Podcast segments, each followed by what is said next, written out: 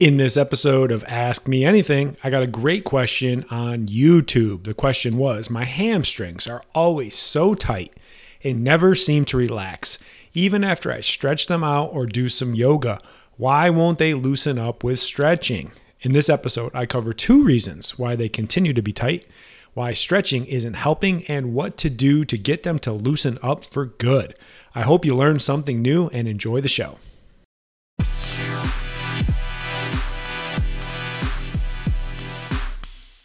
Welcome back to the Injuries Explained project, where we are on a hell of a mission to make chronic injuries obsolete by helping anyone that is injured and in pain get properly educated and informed on all their treatment options so they can have the best possible outcomes without ever having to resort to pain pills, injections, or surgeries, which only make things worse. My name is Dr. Matt Maggio. Thank you so much for stopping by and checking out the show. Just a quick disclaimer before we get started all of the information presented in this episode is strictly my opinion and in no way, shape, or form should be misinterpreted as concrete medical advice or treatment recommendations. If you're currently injured and in pain, please reach out to a qualified medical practitioner for a full diagnosis. If you've already done that, you haven't got any answers, you're frustrated as hell, you just want to get your problem figured out and on the path to getting it fixed you can reach out to us directly and request an injury consultation. All the information to do that is available in the show notes or wherever you might be consuming this information. Now that we got the boring stuff out of the way, let's get right into the show.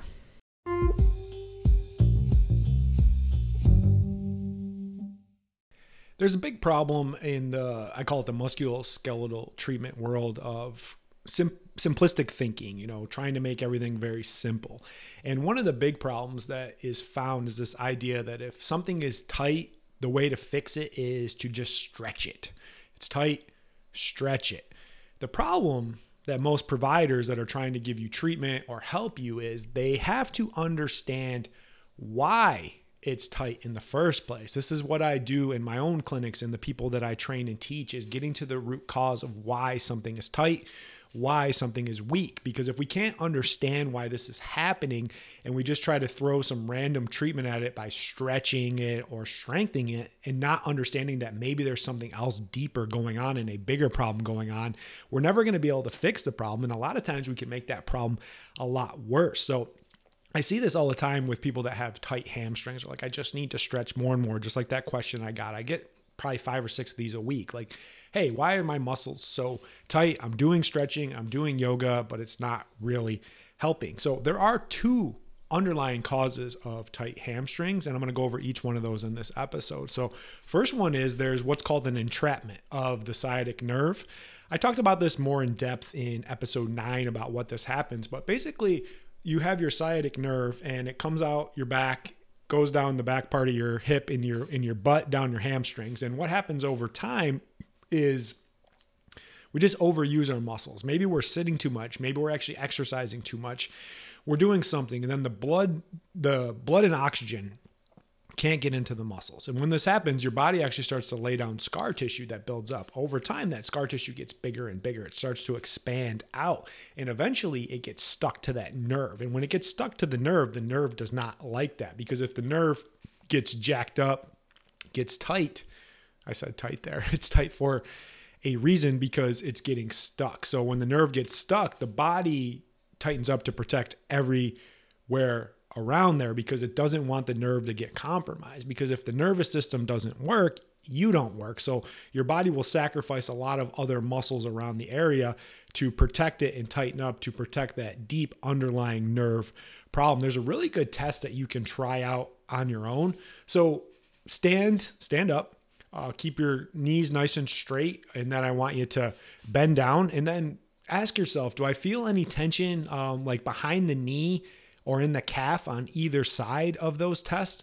And this is usually caused by that nerve tension and that entrapment. It's coming from the sciatic nerve getting cut caught up in the in the hip, deeper in the hip. I covered more of this, like I said, in episode nine, where we went in depth more like, is the sciatica coming from the low back or from the hip? Go back and listen to that. It'll really help you with some symptoms and where you feel to get a better idea. But yeah, doing that test and bending down, if you're feeling it in behind the knees into the calf, you shouldn't feel that at all because you're not stretching that area. What you're feeling is actually that nerve tension. It's getting stuck up top and it's pulling harder down there. So a lot of people think they're just getting a good stretch when they try to stretch their hamstrings. Oh, I feel it like down to my knees and below my calves. No, all you're doing is pulling that nerve and really making it angry. So that's the first underlying problem of uh, tight hamstrings that a lot of people miss is the nerve is just getting stuck. Uh, next one is there is actually an injury to the low back, uh, specifically the discs and the joints in the back. So basically what happens in between your spine you have these discs in the joints and they protect the spine. But over time that scar tissue i talk about scar tissue a lot most common cause of decreased flexibility pain and weakness in the human body. It builds up over time and it gets around the spine and eventually it puts more pressure on the discs and the joints. When this happens it can start to compromise and put some pressure on the spinal cord on the nerves. And once again remember i said the body's number one mechanism is to protect the nervous system. So if those areas are compromised, those muscles are going to tighten up more and more. Then, usually, what happens is the hamstrings tighten up to protect the area. They engage in this protective tension because the back is already getting compromised. It's having problems, and it can cause some issues in there. So the hamstrings are like, "All right, I'll help out. I'll, I'll, I'll lend some support in there as well." So they kick in to support and protect the back. But the problem is now they get less blood and oxygen. And I always say this imagine if you walked around and flexed your bicep all day long, was just in a flex all day long. You're trying to floss and show people how tough you were. That bicep would be tired and sore as hell. This is what's happening in the hamstrings. They're getting beat up. It's causing more issues in there. And people are like, oh, the hamstrings are tight. But that's where I get to the question of why are those hamstrings tight? They're tight because they're doing so much work. And if you stretch them, you're actually going to make them pissed off and cause more issues in there as well. So, a test to try for this to see if it's coming from the back, same test that you did where you stand up, uh, knees knees as straight as possible and bend down and try to touch the floor. This one what I want you to think about is was there any pain in the back itself as you go down or maybe as you come up? That's telling me there are some damage to the disc or some problems in the low back and that's why those hamstrings are tightening up. A lot of times you can have a combination of both, both in the calf and in the low back as well. There's no rule that says you can't have two problems a sciatic nerve entrapment and low back scar tissue formation in the muscles. So, now to the part of the podcast where I would say what I would do and not do to get this problem fixed. Number one is I would stop stretching. This whole idea, like I told you, the nerve is getting stuck and it's engaging in protective tension. So basically, what happens is those hamstrings are tightening up to either protect the nerve or protect the low back. So when you do a stretch, what it does is it temporarily allows this window where you do relax a little bit and you feel maybe just a little bit better. But this is what's happening with this person that's on the question. And they're like, I do some stretching, but it never seems to last. So what happens is you relieve that just a little bit. You take some of that pressure off, but now it exposes that nerve entrapment even more, exposes those dis- discs or joints getting bad as well. And that can be a big issue in there as well because that protective tension is done, done for a reason to unload the area. I kind of say it's like you when you sprain your ankle, your body knows to limp. This is what's happening when those hamstrings are tightening up. They're trying to protect something deep underneath. And if someone's just telling you to strengthen them or stretch them without understanding why, it actually can be really dangerous.